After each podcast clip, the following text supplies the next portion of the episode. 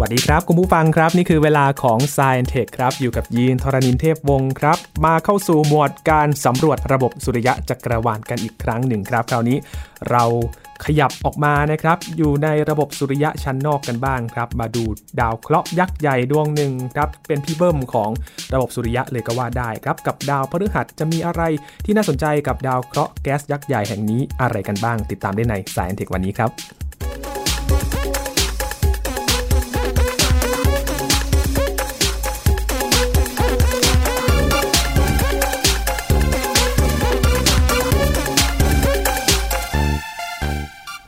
าคุณผู้ฟังไปสำรวจทั้งดาวพุธ ดาวศุกร์โลก แล้วก็ดาวอังคารนะครับคราวนี้เราขยับมากันอีกชั้นหนึ่งครับ มาดูที่ดาวเคราะห์แก๊สกันบ้าง ที่ระบบสุริยะจักรวาลของเรา นั่นก็คือพี่เบิ้มยักษ์ใหญ่นะครับดาวพฤหัสบดีนั่นเอง วันนี้แน่นอนครับคุยกับพี่ปองแปงอาจวรงค์จันทมาศครับ สวัสดีครับพี่ปองแปงสวัสดีครับยีนมาที่ดาวเคราะห์แก๊สกันบ้างนะครับกับดาวพฤหัสบดีครับครับในที่สุดเราก็มาถึงระบบสุริยะที่เป็นดาวเคราะห์ที่ใหญ่นะฮะครับดาวเคราะห์ยักษ์ใหญ่ของเรานะครับดาวพฤหัสเนี่ยทุกท่านน่าจะรู้จักกันดีในหลาย ๆ แง่นะครับ ว่ามันเป็นดาวเคราะห์ที่ใหญ่ที่สุดในระบบสุริยะนะครับ ใหญ่แค่ไหนเทียบกับโลกเราก่อน ถ้าเทียบกับโลกของเราเนี่ย มันจะใหญ่กว่าโลก เราต้องเอาโลกนะฮะมาเรียงกันนะครับ เราต้องเอาโลกมาเรียงกันประมาณ 11 ดวงนะฮะ11ดวงใช่ฮะเอามาเรียงเป็นแถบเลยจากขอบหนึ่งมายังอีกขอบหนึ่งตรงเส้นผ่านศูนย์กลางเนี่ยเอาโลก 11 ใบมาเรียงกันเป็นเส้นเลยถึงจะยาวเท่าเส้นผ่านศูนย์กลางดาวพฤหัสนะโอ้ดังนั้นดาวพฤหัสเนี่ยใหญ่มากครับๆจึงไม่น่าแปลกใจนะครับ ที่ตัวดาวพฤหัสเองเนี่ยชื่อของเขาก็คือจูปิเตอร์จูปิเตอร์ก็คือ เทพจูปิเตอร์ใช่ครับ ในเรื่องของตำนานกรีก เป็นเทพเจ้าผู้ยิ่งใหญ่แห่งกรีกนะฮะครับ ซึ่งคนเนี้ยก็มีอำนาจบริวารมากมาย แล้วดาวพฤหัสเนี่ยก็มีบริวารเยอะจริง ๆ ครับ เพราะว่าอืมเขามีดวงจันทร์มากมายมหาศาลเลยฮะครับ ตอนนี้นะครับ ดวงจันทร์ของดาวพฤหัสเนี่ยถูกค้นพบมากขึ้นเรื่อยๆนะฮะแล้วก็เป็นข่าวเยอะแยะมากมายนะครับ ล่าสุดเนี่ยดวงจันทร์ดาวพฤหัส ปัจจุบันเนี่ยมีไปแล้ว 79 ดวงครับยินโอ้เจ็ดสิบเก้าดวง แล้วก็ยังค้นหากันอยู่เรื่อยๆเหรอครับ ใช่ฮะ แล้วมันก็เจอกันใหม่ๆเรื่อยๆนะฮะอืมแล้วดาวพฤหัสเนี่ยก็มีธรรมชาติที่แปลกประหลาด ดวงจันทร์เนี่ยกับหลายอย่างที่แปลกประหลาดนะครับ คือปกติเนี่ยคือดาวเคราะห์มันหมุนรอบตัวเอง ดวงจันทร์ก็ต้องหมุนไปในทางเดียวกับที่ดาวเคราะห์หมุนรอบตัวเองแต่ดวงจันทร์ดาวพฤหัสบางดวงมันดันหมุนย้อนชาวบ้านอย่างเงี้ยก็มีเหมือนกันอ๋อแตกฝูง แตกฝูงนะฮะแปลกประหลาดโอ้ยแล้ว ดวงจันทร์หลายๆดวงก็มีความน่าสนใจ ซึ่งเดี๋ยวผมจะเล่าให้ฟังครับนะครับ แต่เบื้องต้นเนี่ยเอาอย่างนี้ก่อน ดาวพฤหัสพอมองจากบนโลกนะครับ ถ้าเรามองด้วยตาเปล่า เราจะเห็นเป็นดาวที่สว่างมาก แม้จะไม่เท่าดาวศุกร์แต่ก็สว่างมาก แล้วก็เห็นเป็นดาวสว่างสีขาวๆนะคครัรับบอ่านั่นน่ะคือดาวพฤหัสฮะอืมทีนี้ถ้าท่านใดนะครับได้มีโอกาสใช้กล้องโทรทัศน์ส่องไปที่ดาวพฤหัสครับยินครับ อาจจะไม่ต้องเป็นกล้องใหญ่มากมายนะฮะ เราจะสามารถเห็นดวงจันทร์ของดาวพฤหัสได้อย่างน้อยๆสี่ดวงครับยิน โอ้จากโลกอ่าเราเนี่ยแหละครับ สามารถส่องกล้องแล้วก็เห็นได้ ใช่ครับ เป็นดวงจันทร์บริวารที่ใหญ่ที่สุด ซึ่งคนที่เห็นดวงจันทร์สี่ดวงนี้เป็นคนแรกก็คือกาลิเลโอนั่นเองฮะอืมการที่เขาดูดาวอยู่ทุกวันเนี่ยนะครับ แล้วเขาก็มองเห็นดวงจันทร์ทั้งสี่ดวงเนี้ยมันเป็นเครื่องยืนยันทางอ้อมนะฮะว่า โลกของเราไม่ใช่ศูนย์กลางของทุกสรรพสิ่งอืมดาวพฤหัสเองก็ก็เป็นศูนย์กลางการโคจรได้เหมือนกันครับนะครับ ก็ดวงจันทร์โคจรของเขาเป็นระบบสี่ดวงนะฮะอย่างที่เรารู้กันดีดวงจันทร์ดาวพฤหัสก็มีที่สี่ดวงที่ใหญ่ที่สุดนะครับ ก็มีแกนิมีดนะครับยูโรปาไอโอแล้วก็คาลิสโตนะฮะสี่ดวงนี้แกนิมีดเนี่ยใหญ่ที่สุดนะครับไอโอเนี่ยก็มีความน่าสนใจตรงที่มันเป็นดวงจันทร์ที่มีภูเขาไฟระเบิดฮะยินโอ้ มันน่าตื่นเต้น มันน่าตื่นเต้นมากครับถามว่าทำไมคำตอบคือ การที่เราเห็นความเปลี่ยนแปลงบนผิวดาวอื่น ๆ เนี่ย มันเป็นเรื่องน่าตื่นเต้น เราเห็นได้ยากมากนะฮะยินครับ มันทำให้เราชวนนึกไปว่าบางครั้งสิ่งมีชีวิตนะฮะเราเราเราเข้าใจว่าถ้าเราอยากมองหาสิ่งมีชีวิตนอกโลก เราต้องหาที่ดาวเคราะห์ครับนอกระบบสุริยะ แต่มันอาจจะเป็นไปได้ที่สิ่งมีชีวิตมันจะไปอยู่บนดวงจันทร์ของดาวเคราะห์อีกทีหนึงก็ได้จริงไหมฮะเออนั่นสิ แล้วเป็นดาวบริวารที่มีการเปลี่ยนแปลงทางภูมิศาสตร์ด้วย ภูมิประเทศภูมิใช่ประครับเทศภูมิศาสตร์ ซึ่งมันน่าสนใจด้วยครับว่าอ้าวแล้วทำไมมันอยู่ไกลขนาดนั้น มันเอาพลังงานมาจากไหนทำไมมันยังร้อนทำไมมันคืออย่างดาวอังคารนี่เย็นไปหมดแล้วจริงไหมฮะครับดาวอังคารเนี่ยดวงเบลเริ่มเทิมนะฮะมันยังสูญเสียความร้อนจนกระทั่งมันมันเย็นหมดละอืมจนสนามแม่เหล็กมันมีละแต่ทำไมตัวดวงจันทร์ไอโอเนี่ยเล็กกว่าเล็ก แล้วมันร้อนได้ยังไงมันแปลกจริงไหมฮะครับคำตอบก็คือความร้อนส่วนหนึ่งเนี่ยมาจากแรงโน้มถ่วงของดาวพฤหัสครับอืมดาวพฤหัสเนี่ยทำให้ดวงจันทร์ไอโอนะฮะถูกดึงนะฮะเปลี่ยนด้านอย่างต่อเนื่อง ถ้าท่านผู้ฟังนึกไม่ออกให้นึกถึงตอนเราเอาลูกเทนนิสมาตีรัวๆครับ ครับ พอตี knock board ไปเรื่อยๆ หรือเอามาอัดกำแพงไปเรื่อยๆเนี่ยมันจะอุ่นขึ้นมานะฮะถ้าใครเล่นสควอชนะครับสควอชเนี่ย ตีไปสักพักหนึ่งผมก็เล่นไม่เก่งอะนะแต่ก็เคยเล่นสักนิดนึง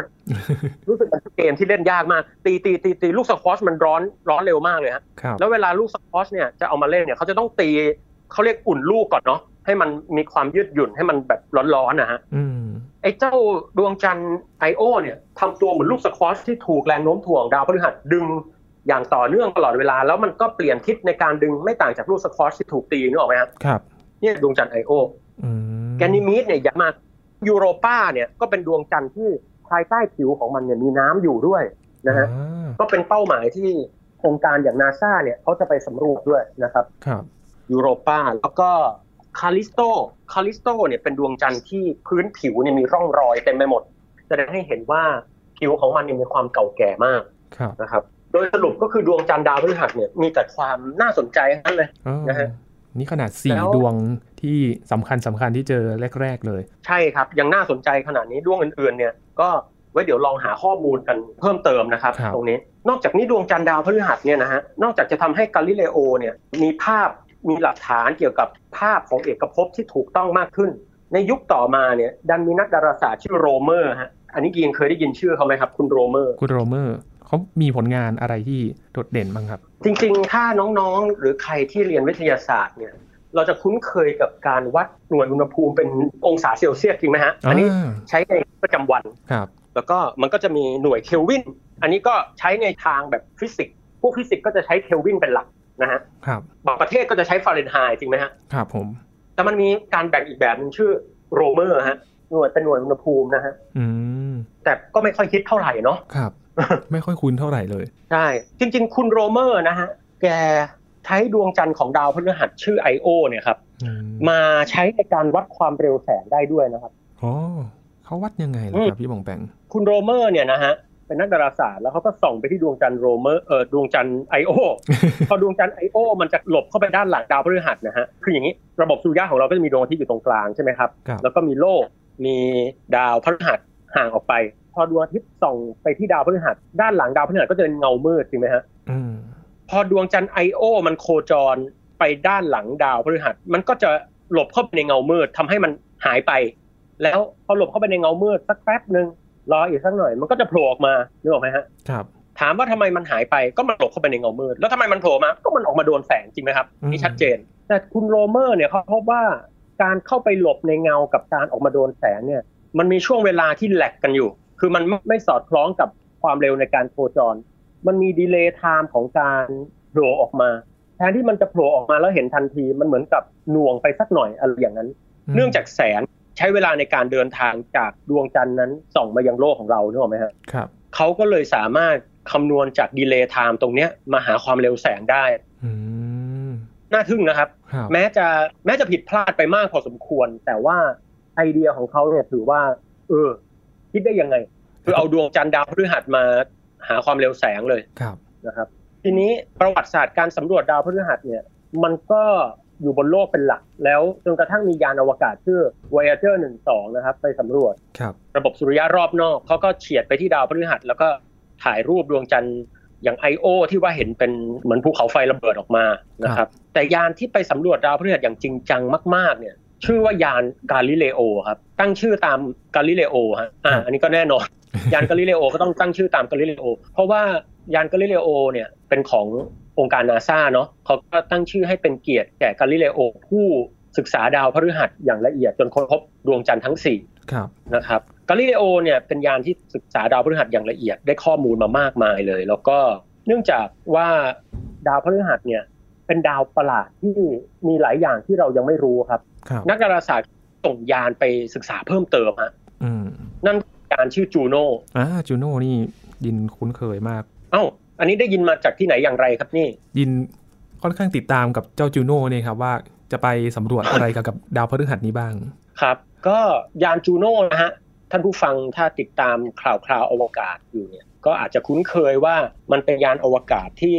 เพิ่งถูกส่งออกไปเมื่อปี 54 แถวนั้นนะฮะครัปีบ54 เมื่อไม่ถึง 10 ปีมานี้นะครับ แล้วก็เป็นยานที่มีความน่าสนใจหลายประการนะฮะ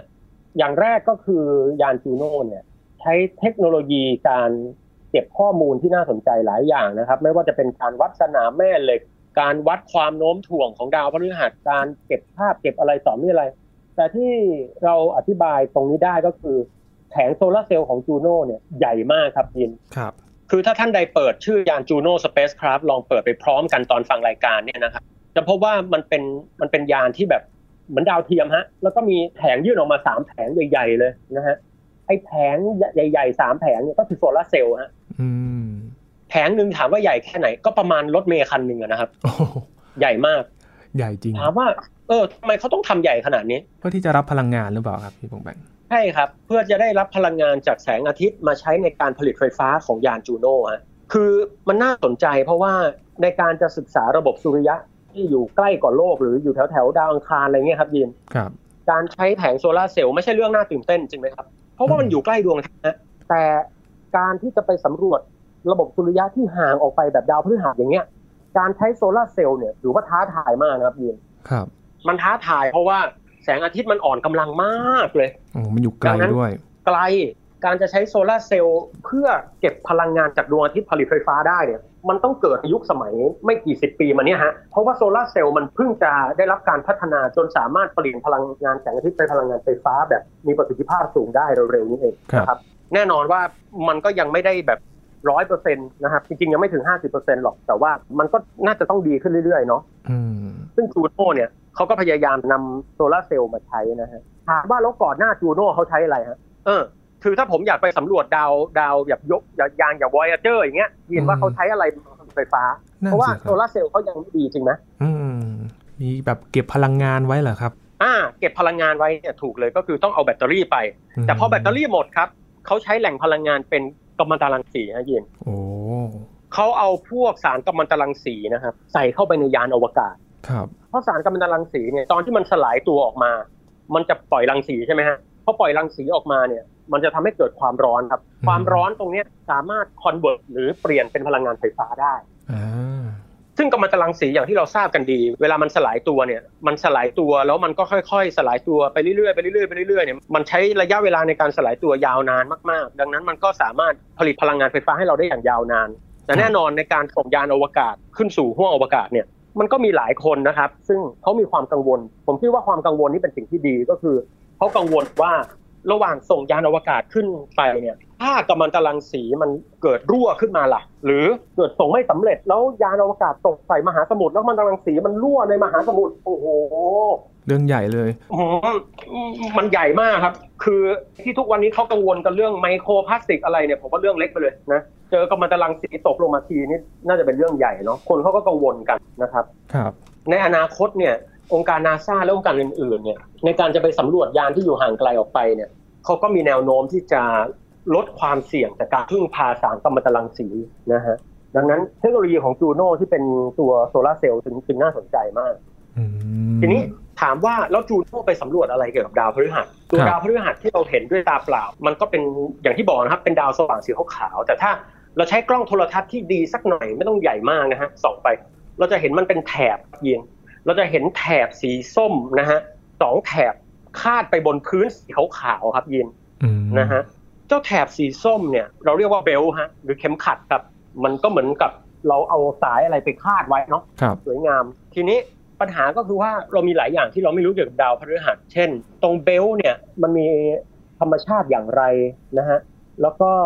มันมีการถ่ายเทอุณหภูมิอย่างไรอะไรยังไง ที่สำคัญเนี่ยเอาแค่สำรวจพายุ ซึ่งเป็นจุดแดงใหญ่บนดาวพฤหัสเนี่ยนะครับครับจุดแดงใหญ่ที่ว่าเนี่ยเขาเรียกว่า the great red spot ซึ่งเป็นพายุขนาดใหญ่เลย พัดอยู่บนดาวพฤหัส เห็นมาตั้งแต่สมัยกาลิเลโอแล้วทุกวันนี้ก็ยังเห็นอยู่ แต่เมื่อประมาณไม่ถึงไม่ถึงห้าหกปีมาเนี้ย นักดาราศาสตร์ก็สำรวจด้วยกล้องโทรทัศน์แล้วก็พบว่าพายุเนี่ย มันมีแนวโน้มจะเล็กลงนะ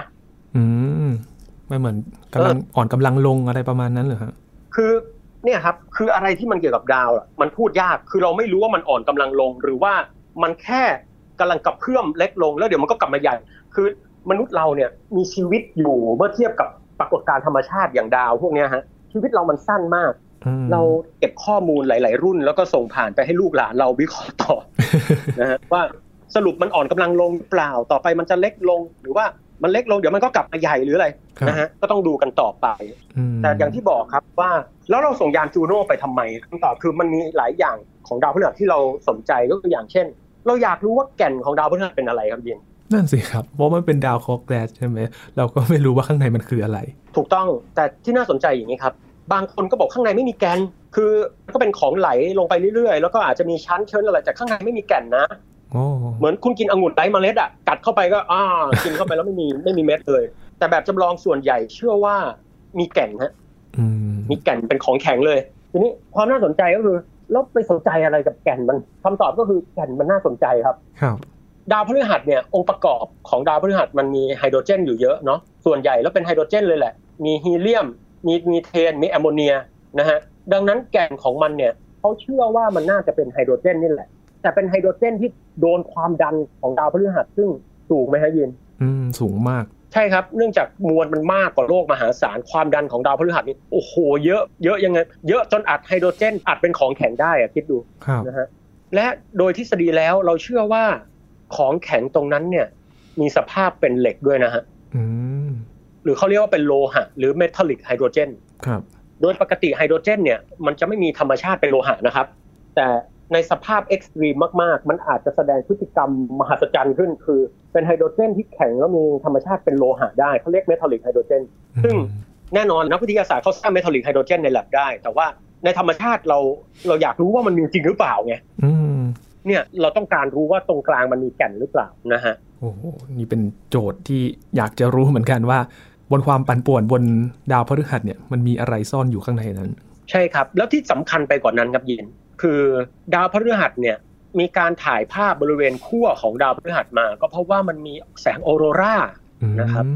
เราเรียกว่าโพลาร์ออโรรานะครับ ซึ่งก็เกิดจากการที่เหมือนออโรราบนโลกเลยครับ คือลมสุริยะมันวิ่งเข้ามาแล้วมันก็พยายามจะวิ่งตัดสนามแม่เหล็ก แล้วมันก็ปลดปล่อยพลังงานออกมาเป็นออโรราเนาะครับนะฮะ ความน่าสนใจคือว่าตัวออโรราเนี่ยมันเกิดขึ้นมาได้ มันก็แปลว่าตัวสนามแม่เหล็กดาวพฤหัสมันต้องมีครับและมันไม่ใช่แค่อย่างเดียว แต่มันยังเป็นสนามแม่เหล็กที่รุนแรงมาก มันแผ่ออกไปไกลมากเลยฮะอื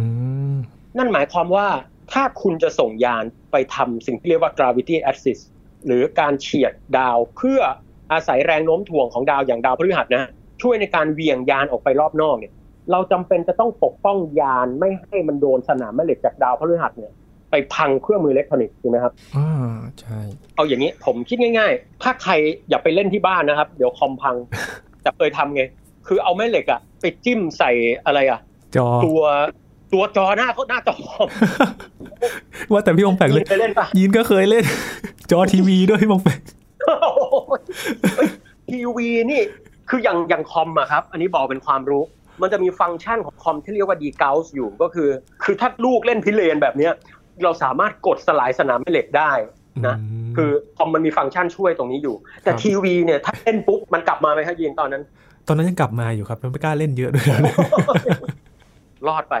เออ ผมเองก็มารู้เรื่องนี้นะครับ เพราะว่าเวลาผมตั้งหน้าจอคอมพิวเตอร์เวลาพิมพ์งานเขียนงานอะไรเงี้ยนะฮะด้านหลังเนี่ย มันก็จะเป็นลำโพงครับยินครับ คือบางทีเราก็เปิดเพลงฟังบ้างแต่จริงปกติเขียนงานผมจะเขียนเงียบๆแต่บางครั้งถ้าอ่านเฉยๆชิวๆแล้วก็อาจจะเปิดเพลงเราก็มักจะเอาลำโพงเนี่ยไปตั้งไว้หน้าจอคอมหรือใกล้ๆนึกออกไหมฮะครับทีนี้ไอ้ลำโพงเนี่ยมันชอบทำหน้าจอพังนะอ๋อเพราะมันมีขั้วแม่เหล็กอยู่ใช่ลำโพงมันเป็นแม่เหล็กนะฮะประเด็นก็คือสนามแม่เหล็กเนี่ยที่แรงมากๆ มันชอบทำอุปกรณ์อิเล็กทรอนิกส์เสียฮะอ๋อเพราะฉะนั้นก็ต้องเออปกป้องยานที่ไปสำรวจดาวพฤหัสเนี่ยให้แบบอย่างดีมิดชิดเลยใช่ ไม่ใช่แค่ยานที่จะไปสำรวจดาวพฤหัสนะครับ แต่สมมติยานลำไหนก็ตามที่จะไปสำรวจดาวที่ไกลกว่าดาวพฤหัสออกไป โดยทั่วไปถ้าอยากจะประหยัดเชื้อเพลิง เราต้องเอาแรงเหวี่ยงจากดาวพฤหัสช่วยอืมดังนั้นคุณเกลียดดาวพฤหัสไม่ให้ยานพังเนี่ย คุณต้องรู้จักสนามแม่เหล็กดาวพฤหัสดีมาก ครับ คุณจะต้องสร้างอุปกรณ์ที่ใช้ในการ shielding นะฮะหรือป้องกันสนามแม่เหล็กไม่ให้มันเข้ามารบกวนไม่ใช่ว่าแบบ เฉียดดาวพฤหัสโอ้โห ถึงยูเรนัสแล้วครับ ประหยัดเชื้อเพลิงมากเลย แต่เครื่องพังหมดเลยอย่างเงี้ยโอ้ก็ไม่ได้นะฮะอาจจะไม่ได้ข้อมูลอะไรเลย เออ ดังนั้นต้องระมัดระวังหน่อยอืมครับเกี่ยวกับสนามแม่เหล็กของดาวพฤหัสซึ่งเนี่ยเป็นสิ่งที่ยานจูโน่จะไปเก็บข้อมูลมาโดยละเอียดเลยนะครับครับ ฝากความหวังไว้ให้ยานจูโน่นะครับ ใช่ครับ ก็เป็นเรื่องราวของดาวพฤหัสที่โอ้โหเป็นพี่เบิ้มยักษ์ใหญ่แล้วก็มีอะไรที่น่าสนใจแฝงอยู่ในนั้นอยู่นะครับพี่ปองแปงเพราะว่าดูจากสภาพดาวแล้วมันเป็นใหญ่แล้วก็มีความปั่นป่วนอยู่ข้างในนั้น แล้วก็มันมีอะไรที่น่าค้นหาอยู่ในนั้นอีก เยอะมากครับ ดวงจันทร์ก็น่าสนใจเยอะมากใช่เลย อืมครับเป็นดาวเคราะห์แก๊สดวงแรกนะครับที่เราแวะมาสำรวจระบบสุริยะใน s าย n เทคชุดนี้ว่ามีอะไรที่น่าสนใจนะครับ ขอบคุณพี่ปองแปงมากเลยครับครับยินยินดีครับครับสวัสดีครับ นี่คือ s าย n เทคประจำวันนี้ครับ คุณผู้ฟังติดตามรายการกันได้ที่ www.thaipbsradio.com นะครับช่วงนี้ยีนทรณินเทพวงศ์พร้อมกับพี่ปองแปงอายบรงจันทามาศลาคุณผู้ฟังไปก่อนนะครับ สวัสดีครับ